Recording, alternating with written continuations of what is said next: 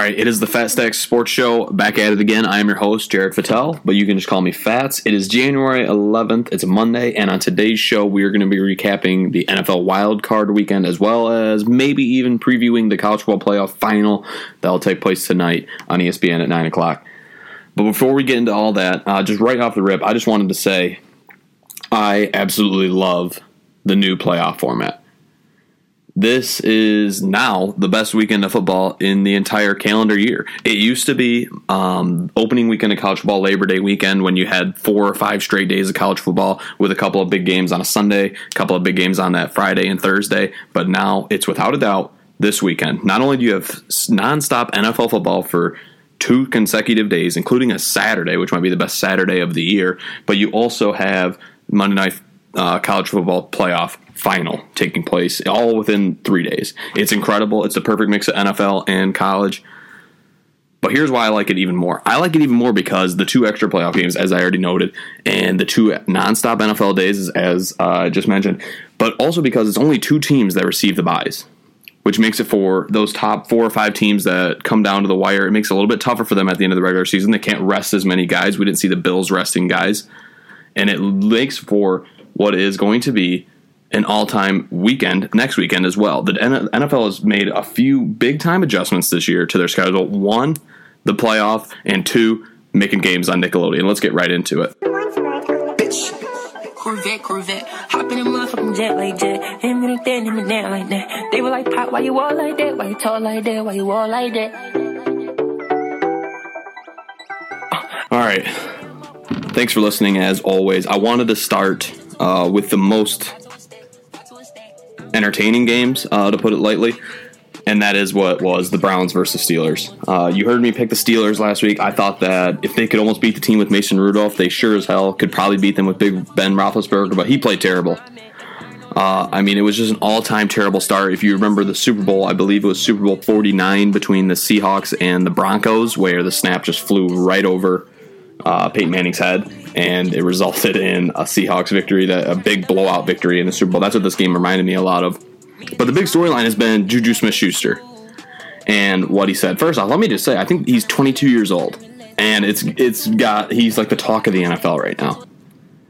People that are 50 years old are just shitting down this kid's throat, which is it comes with the territory of being an NFL player, and it definitely comes with the territory when you're throwing out quotes like the Browns of the Browns but let's relax on Juju a little bit.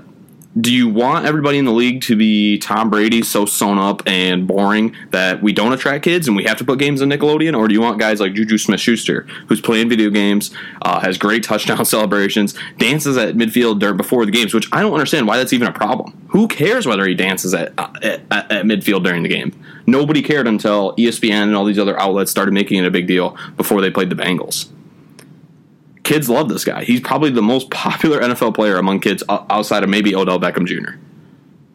But he deserved to get his ass kicked this week. And he deserved to get everything thrown back in his face. And hopefully, hopefully, he learned a lesson that, hey, you can dance, you can do all that crap, but don't be saying stuff like the Browns are the Browns.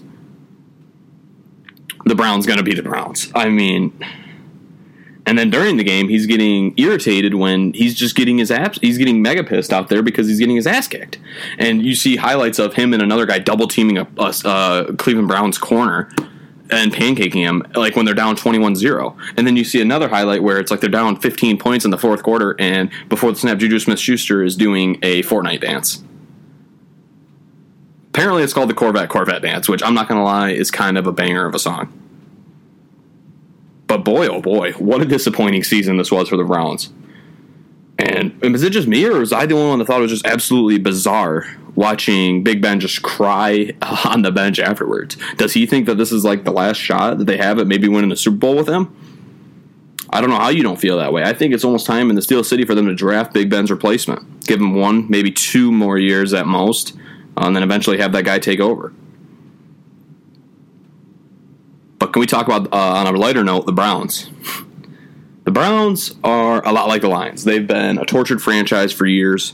Uh, they've always struggled, um, always been a laughing stock, just like the Lions. But here's the difference between them and the Lions.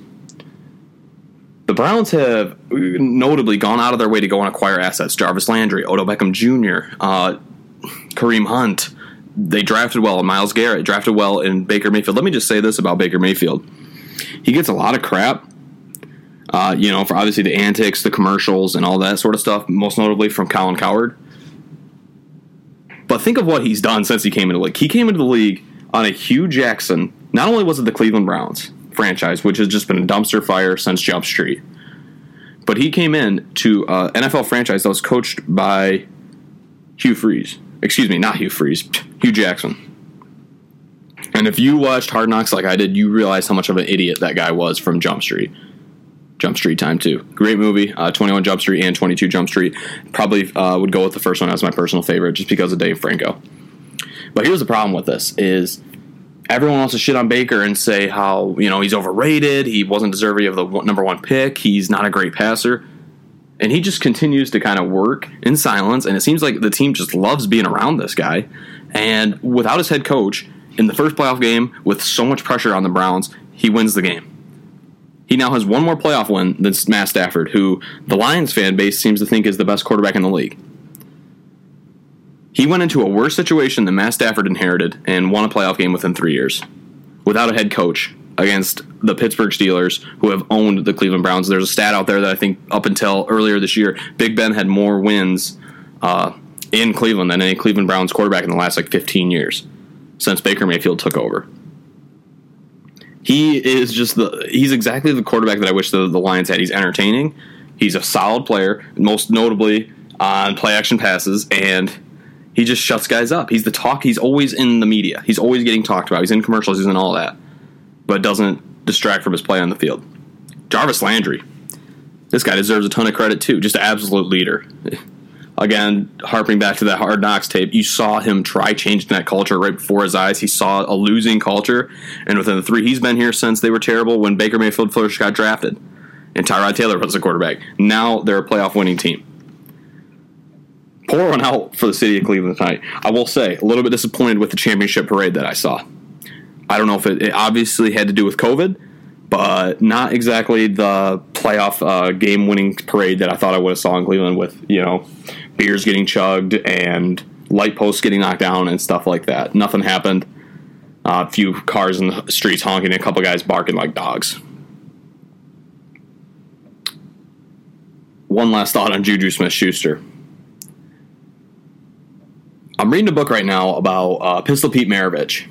And what I've kind of find, learned to find out is basically heroes get remembered, but legends never die, if you remember that from the Sandlot movie.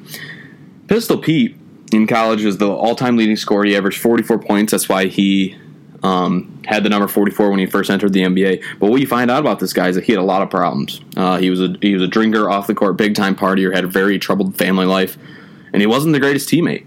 Uh, a lot of his Hawks uh, teammates kind of accused him of being a little bit of a racist in his first few years with them, and a lot of his college players college teammates kind of hated playing with him because he would shoot 50 times a game. He'd, he'd turn the ball over 10, 15 times a game. He basically was James Harden on steroids before James Harden ever even came around. He talked a lot to the media. He was in movies. He had the haircut. Did it translate to more wins on the court? No. But it help build his brand and help him make, make him more popular off the court? 100%. That's why I have zero problems with guys like Juju Smith Schuster who bring some life into the league. Where in a game that we've seen this, these two teams play a billion times, Browns versus Steelers, because of his pregame antics, made it the most watched game of the entire weekend.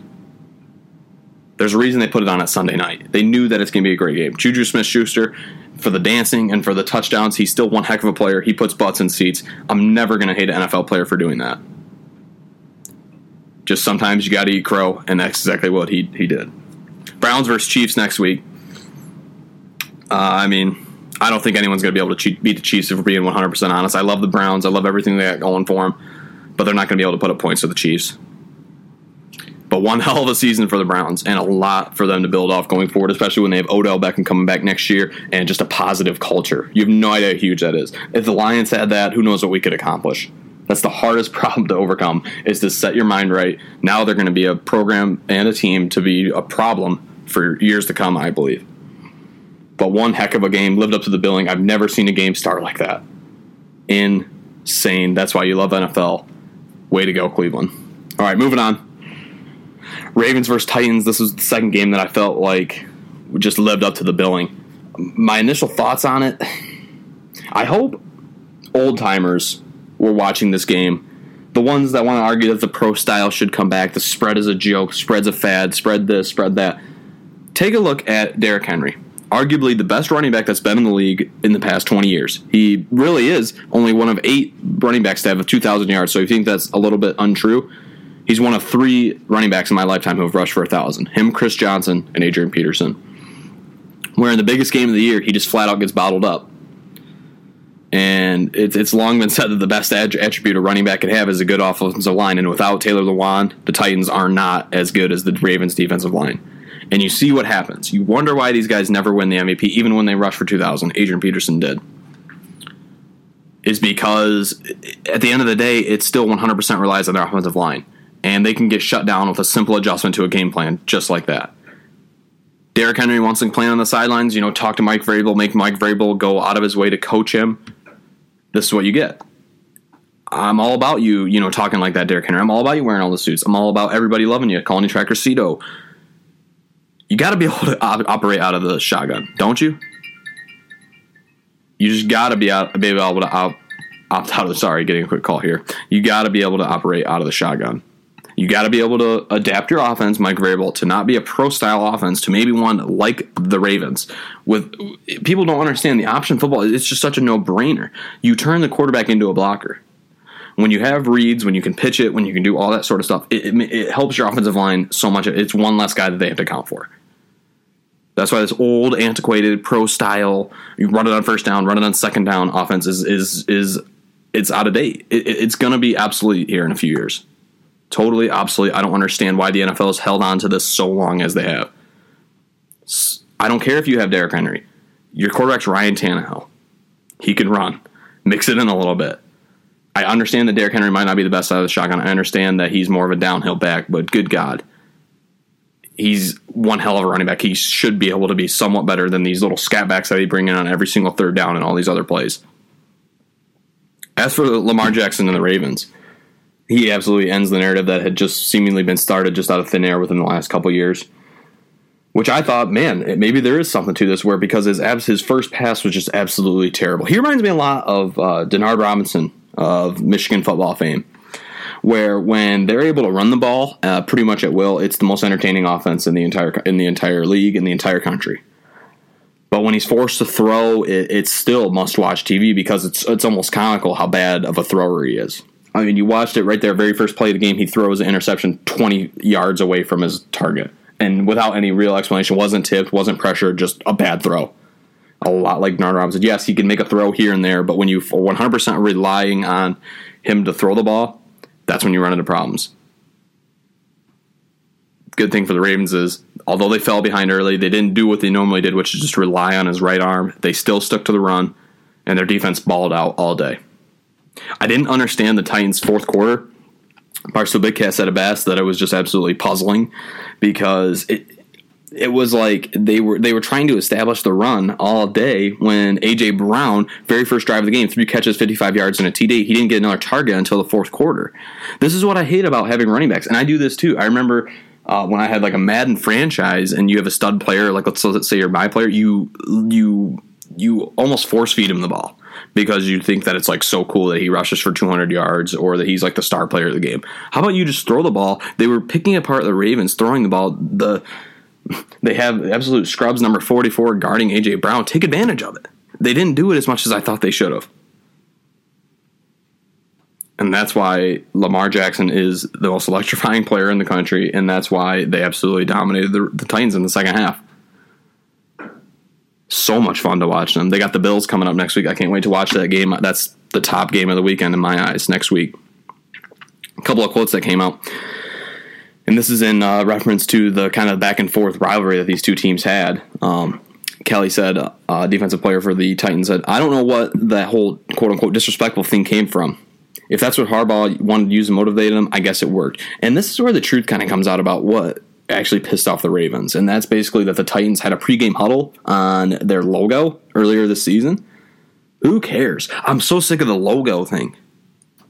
It's almost like it's reminding of like unwritten rules in baseball. No one cares. These guys are there for a paycheck a lot of the times. You saw it. Literally, Philadelphia Eagles players, Philadelphia Eagles coach. Oh, we don't have a shot at the playoffs. Let's just tank. It cracks me up how teams and you notice the Titans they didn't even really care as like they didn't it wasn't like they finished the game you know with cheap shots or anything like that it's like okay you guys celebrated on our on our midfield logo it's not like you broke into my house and, and started dancing on, on, the hardwood floors it, it's just the hard, it's just the freaking midfield logo but man oh man do I love uh, playoff football when two teams like that they seemingly really do do not do not like each other so much fun. I almost miss it. You don't see that as much nowadays. We we got a couple of big time tastes of it this week with the Pittsburgh Steelers and the and the Browns, and then of course this game. And I need more of it. We don't really have any of those matchups in the next round, but boy oh boy did I love it. Another big takeaway I had from this game. I love Louis Riddick quote unquote that shit is electric. It is. That's he's he's describing what is the Ravens quick little Hollywood Brown screens and their quick run games. It's so much fun to watch that. It's like a college offense. It's like watching Auburn. That's that's what that's what it reminds me of the most. Auburn. So much fun. It's electric. But I love the Monday Night Football crew. They don't get um, enough credit because in the years past, it's been so bad with Jason Witten and Booger McFarland, where they actually do have a very solid crew now. Steve Levy of Ring, of the Ringer movie fame. Uh, he doesn't get enough credit as just kind of a big time voice. He's very good, very funny. He keeps it nice and loose. And then Louis Riddick, they have a nice little three way tandem with Brian Griese that I think is just underrated. And I think that as long as Louis Riddick is still a broadcaster, this should be the booth for them. I think they've really found something here, and I think they really hit the stride in this game. Speaking of broadcasting, uh, Bears versus Saints. Saints win this one, but the Bears do cover. Uh, my initial thoughts is, as we all thought, the the Bears didn't belong in the playoffs. One complaint I do have that I think the NFL should address by next season is how we decide, decide who gets in the playoffs. I mean, what would have been more fun? What would have drove more ratings? The, the Chicago Bears, who suck and are just the most boring team to watch, maybe in the entire league, or the Cardinals with Kyler Murray, uh, brand new second year head coach, uh, Nuk, all those guys. It's the Cardinals. They deserve to be in this game. And I'm so sick and tired of the divisional champions. We saw it with the Washington football team. They suck. We saw it with obviously the Bears. Like enough with these divisional line alignments and all that kind of crap. Get rid of it. Get rid of it. It's it's like the MLB or something. It's the worst. Change it. Terms of the actual game, the big storyline pretty much of the entire weekend for something that was getting a lot of crap when they first annou- announced it, the Nickelodeon uh, broadcast. I think it was perfectly executed how they did it. I don't think they realized that the majority of the people that were going to be watching this were going to be adults just looking for some different type of way to watch uh, an NFL game that they've watched a million times. But I also think that it was it did succeed with kids as well it was perfectly done where they had Nate Burleson kind of describing, you know, things down on a kid's level, a lot of what was happening on the field. And I'm sure it did draw a lot of kid listeners in. I love the comparisons of SpongeBob and Patrick compared to Drew Brees and Taysom Hill. It's hilarious. They did one hell of a job. Nate Burleson, perfect fit for this. Perfect fit for this. As long as this is a thing, if, if this is a thing they do each and every year and they continue to grow it, maybe they do a few games a year, it should be Nate Burleson on this call each and every week couple of things he said. Uh, he said that uh, El- Alvin Kamara, who uh, he compared to Alvin of Chipmunk fame uh, for some reason by saying that uh, he's the kid at recess who never misses at dodgeball. Which I don't necessarily understand. I guess that just means that he's an elite athlete, but it was still funny nonetheless. But this game was just an absolute kind of snoozer outside of that. If of any of the games that I wish were on Nickelodeon, I wish it would have been a different one. Probably the Browns versus Steelers would have been a lot of slime in the end zone but just absolutely awesome. Uh, and if you are a person that hates this and think and wants their you know crusty old CBS or broadcast, then go ahead and watch that. But I'm all for trying to bring in new viewers, new angles to watch football any way we can because at times it does get a little bit stale. Another funny part that I thought was absolutely hilarious when they had the rules analyst was Young Sheldon from Big Bang Theory or whatever is hilarious. And the NFL and what was a COVID year that I, a lot of people thought they should have even played. I feel like they had a lot of victories, and believe it or not, Nickelodeon for a playoff game, wild card game, was an absolute victory. Next week, uh, they're going to have to play the Saint, or they have to play the Buccaneers. Excuse me. and they've already kicked the shit out of the Buccaneers twice already. I was surprised to see the latest the latest time they played was thirty eight to three. Saints absolutely rolled them. But man, it just seems so tough to me that they're going to have the opportunity to sweep Tom Brady uh, and beat him three times in one season. I don't think that's ever happened in his career, and I think that that's something to keep an eye on. That's just I'd be very worried. But this is also a huge game that I can't wait to watch uh, next week. Two old time quarterbacks who I would love to see have one more shot in the divisional championship game, and that's exactly what we're going to get, no matter who wins. Moving on to the first game and arguably the best game of the weekend, uh, Colts at Bills. This is the one o'clock Saturday game. Um, the big takeaway for me from this one was what is the actual purpose of instant replay? Because we're lucky that the Bills didn't just have their season stolen right before our eyes. Eric Pascal, uh, the two minute drill for Philip Rivers, which was just it was like watching paint dry. It was like sticking tweezers in your eyes for how terrible it looked. Fourth down, like each and every time, fourth and ten before they finally did not score. But I had to listen to Eric Pascal catches the ball, goes down, stands up, perfectly played by Jordan Poyer, where as soon as he stands up, he just punches the ball out. It's textbook. Textbook. Peanut Tillman textbook. And then the refs take it to review, and for some reason, we never really got an explanation for why the call wasn't overturned. What is the purpose of having it when a clear cut fumble in the biggest game of the year, in the mo- biggest situation of the year, they just don't even overturn it? there's zero point. You wonder why the NFL refs get shit on every year. Wonder why they have to bring in replacement refs and do shit like that is because of this shit. Make the call right. Make the call. You're lucky that it didn't end up maybe even getting you fined, maybe getting your name posted somewhere in Buffalo, and your career would have been over as a referee because the Buffalo Bills defense stood on its head. You're lucky because this is just a total miscall. And I know everyone's like, everyone's probably thinking like, oh, well, you're not there, you're not making the call, you don't know the rules. I think I have two eyes, and the fact that four, five, six, seven, eight referees are sitting there in huddle and they decide, no, let's just keep the call as stands after watching what is a clear fumble. I don't understand it. Just flat out don't understand it. Let's talk about the uh, Colts first. Most importantly, um, Philip Rivers. Uh, he finished 27 for 46 for 309 yards. Uh, he's five and seven in the playoffs in uh, his career. He's pondering retirement. I think it's time for him to hang it up. I think maybe he has one more year, but if, if I'm the Colts, I'm looking elsewhere. You have one hell of a roster built around this guy. Maybe add a wide receiver to kind of give him a little bit more target uh, or a bigger playmaker on the perimeter. And I think that they just are like a Matthew Stafford away from legitimate, legitimate playoff con- or Super Bowl contenders.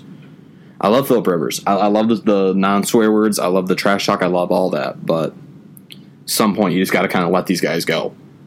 And, when you see a, say a player like Taylor Heinicke for the Washington football team who just waltzes in off the street and has a game like he did, you know that there's more quarterbacks out there than we think that can play better these guys than these guys if they had a whole season, a whole season of preparation, the entire coaching staff behind them, the entire uh, players behind them, they could be better than what Philip Rivers produced this year. I know he had a strong end of the year, but boy, oh boy, when you can't even make it to the end zone on a hail mary like that, and I know people are comparing it to the Baker Mayfield uh, Hail Mary, which is, is just not even fair. Baker Mayfield's Hail Mary earlier in the year, where he tosses it completely out of the end zone, he had absolutely no pass rush. Zero pass rush. He was able to bat, take like a 15 step drop, take two hitches up, and just uncork it. Philip Rivers was pressured. Philip Rivers can make it to the end zone from there, but when you have pressure in your face like that, it's not as easy to throw it off your back foot as it is to take two hitch steps into it and uncork one. So I still think he has a strong enough arm and I think he's good enough for one more year. But I don't think they're going to have a better chance than what they had this week. They played almost a perfect first half to still go on in the half down four. I think it's time for the Colts to move on. It was a worthy of a try. They got into the playoffs, but I think they can find better elsewhere for the for what's around the league and what this team is made of with their talent. Uh, here's Phil Rivers after the game. Shoot, it's hard to go back 12 years ago to think how I felt in the locker room after that championship game. Rivers said, referring to the Chargers' 21 to 12 loss to New England. It's always emotional, but is it more emotional when you're about to be 40 and you're not sure if it's if so if it's your last time you're in the huddle? Heck yeah.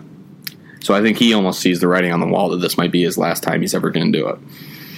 Go home, nurse your kids, take care of them. You have 10 of them time to maybe hang it up and give someone else a chance. I firmly believe. I love Phil Rivers. I'm a big fan. Sad means sad means saddens me to say that, but when you can't even make it to the end zone on a hail mary from the 40 yard line, I think it might be time for you to hang up the helmet. As for the Bills, 60, 6,700 fans were allowed in attendance for the first time this year, and what a perfect game to bring them in. Bills Mafia deserves us. They're just like uh, the Lions. They're just like the Browns. They're just like themselves. Obviously, they have been a tortured franchise. You know, arguably the most tortured franchise with all the Super Bowl losses that they have had. But this is the first real team, real legit team they've had in a long time, and they needed this playoff win. First one in 26 years. They needed it, and they got it. And Josh Allen, Josh Allen the guy's the truth. Uh, Stephen A. Smith, he, Stephen A. Smith would say he's the truth. I was 100% wrong. I'll put my hand up. When this guy was drafted and there was all the negative stories coming out uh, around draft time, I thought the guy was going to be a complete bust. I thought he was a classic 7 on 7 Joe Miltoner who, in practice with shorts on, could ball out, but when you actually put him in the game and pads and had him make reads and stuff like that, he was going to struggle. I was totally wrong. The guy can run, he can pass, he's the leader. It seems like guys are just completely gravitating around him. He's one heck of a commu- uh, community member in Buffalo he's going to be happy there for a long time. And I think the Buffalo Bills are going to be very good for a long time as long as that guy's under center. One last thought on this uh, game. I had to listen to the, the, the, for about about half of this game in the radio in a car ride, and I'm not sure how people did it back in the day. Uh, it, it's absolutely terrible. It, it's just absolutely terrible. I do not understand how people would sit there, huddle around a TV, listen to uh, the riverside or the fireside chats with uh, FDR, it's a joke. It's a joke. And people want to say how we're on our phones too much and how we're on TV too much and all this and that, but good God. I would rather spend hours in front of a TV and have it ruin my brain than sit huddled around a radio listening to a football game. It's terrible. I love radio. I love. I like that the option is there for you know, obviously if I am driving or something like that, but it's almost unlistenable. It's terrible. All right, moving on to a game that was the probably the least entertaining game of the entire weekend, and that was uh, the Rams at Seahawks. What a disappointing game from quote unquote Mister Unlimited Russell Wilson. I think we learned that you can't win a title uh, by quote unquote letting Russ cook because we saw it at the beginning of the year when he was really on fire and the defense was playing terrible that they were winning games, but when the defense stepped it up near the end of the year, this offense just completely crumbled. Uh, DK Metcalf played solidly, but Jalen Ramsey, all in all, did a pretty dang job, good job of containing him.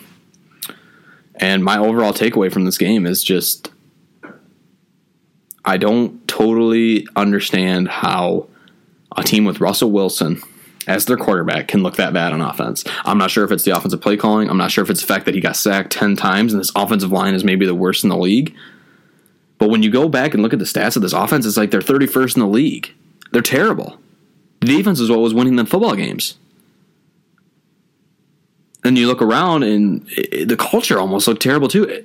I shit you not. After the very first three and out, very first three and out of the game, the Seattle Seahawks sideline was like losing their minds. DK Metcalf slamming his helmet down. Uh, Russell Wilson's having to like coach the entire team like they're about to go storm the beaches of Normandy. Like they are a bomb that's about to explode. I feel like I would not be surprised if next year we hear stories of they want Pete Carroll out. Uh, if the team's turned on him, I, I, it wouldn't surprise me at all. I think Pete Carroll's one hell of a coach, but good lord, I watch a team without a quarterback dominate you. A team without Aaron Donald for half a half a quarter dominate you. I know Aaron Donald's the best player in the league. I know Jalen Ramsey might be right up there with him as the best cornerback in the league. But good God, you got to be able to do something on them. They could do. They couldn't do anything as for the Rams, if they can just get Jared Goff healthy, I know how difficult that is. The guy just had surgery on his thumb and he's tough as nails. I don't know how you can't be a fan of him. They have a legitimate chance to, to steal the Super Bowl.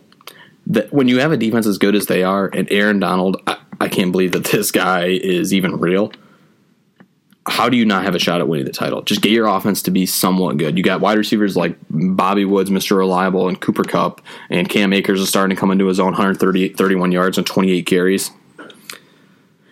It, it's time for them to maybe take the next step and go after the Super Bowl for, for real this time. They just can't get out of their own way with the Jared Goff injury, though too bad, but they are definitely playing their best football of the year. And then after the game, Jamal Adams, I found out that he has a neck injury, both his shoulders. He's basically torn up, but yet he's lighting cigars last couple weeks when they beat the Rams to secure the division. Came back to bite him in the mouth. So you tell me what I like more. Do I like Juju Smith Schuster talking shit before the game? Or do I like Jamal Adams celebrating after the game with a cigar? I like Jamal I like Juju Smith Schuster. At least he has to back it up on the field immediately afterward. Whereas now all you get is Jared Goff laughing at him in the post postgame presser saying how they were smoking cigars when we were working on beating them. Cracks me up, and I don't know how you don't root for this Rams team the rest of the way with the way Jared Goff just showed so much resiliency and how fun it is to watch this defense just shut teams down. Shut down uh, MVP candidate Russell Wilson just like that. Will Seattle ever move on for Pete Carroll, though? That's kind of the last question I have here. Like I said, I wouldn't surprise me if the team turns on him next year. It just seems like the, the locker room isn't isn't the best, uh, despite Russell Wilson being there. He's one hell of a coach, but sometimes you just are spinning your tires for so many years that since they've had the Legion of Boom and all those guys, it's time to maybe move on. We saw how um, Richard Sherman turned on him. We saw uh, how safety Earl Thomas turned on him. Like everyone wants out just something to keep an eye on. Will Seattle ever move on from Pete Carroll? If they do, I hope the Lions are the first one there to jump on them. Last game of the weekend, um, the Bucks versus the, versus the Washington football team. This was the Saturday night game. Uh, final score was Bucks thirty one to twenty three. I mean, the big storyline is uh, Heinicke.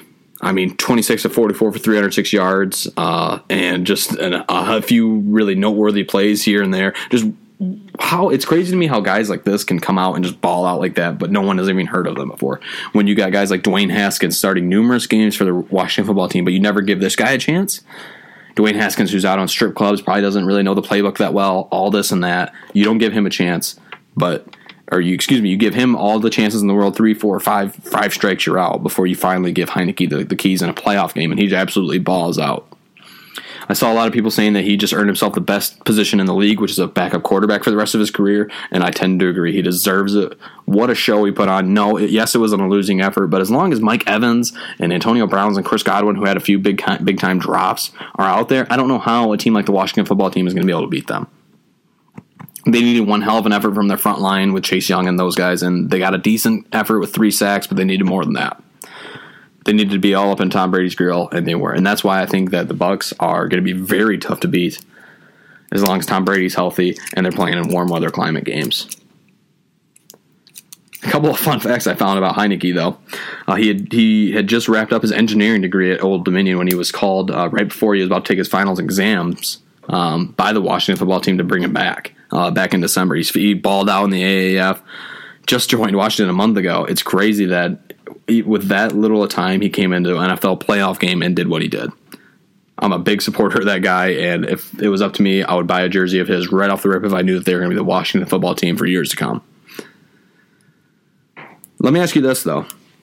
Uh, I always come back to the Lions. Is this a potential landing spot uh, for Stafford? With Washington football team, they're coming back stronger next year. Playoff experience, all this and that, everything they they have everything they need, but a quarterback if I'm the Lions, I'm circling them and I'm saying, let's get Stafford out of here. Let's get him somewhere he can win, where he can contend for a Super Bowl, and let's get him to a win now team, which is exactly what the Washington football team is.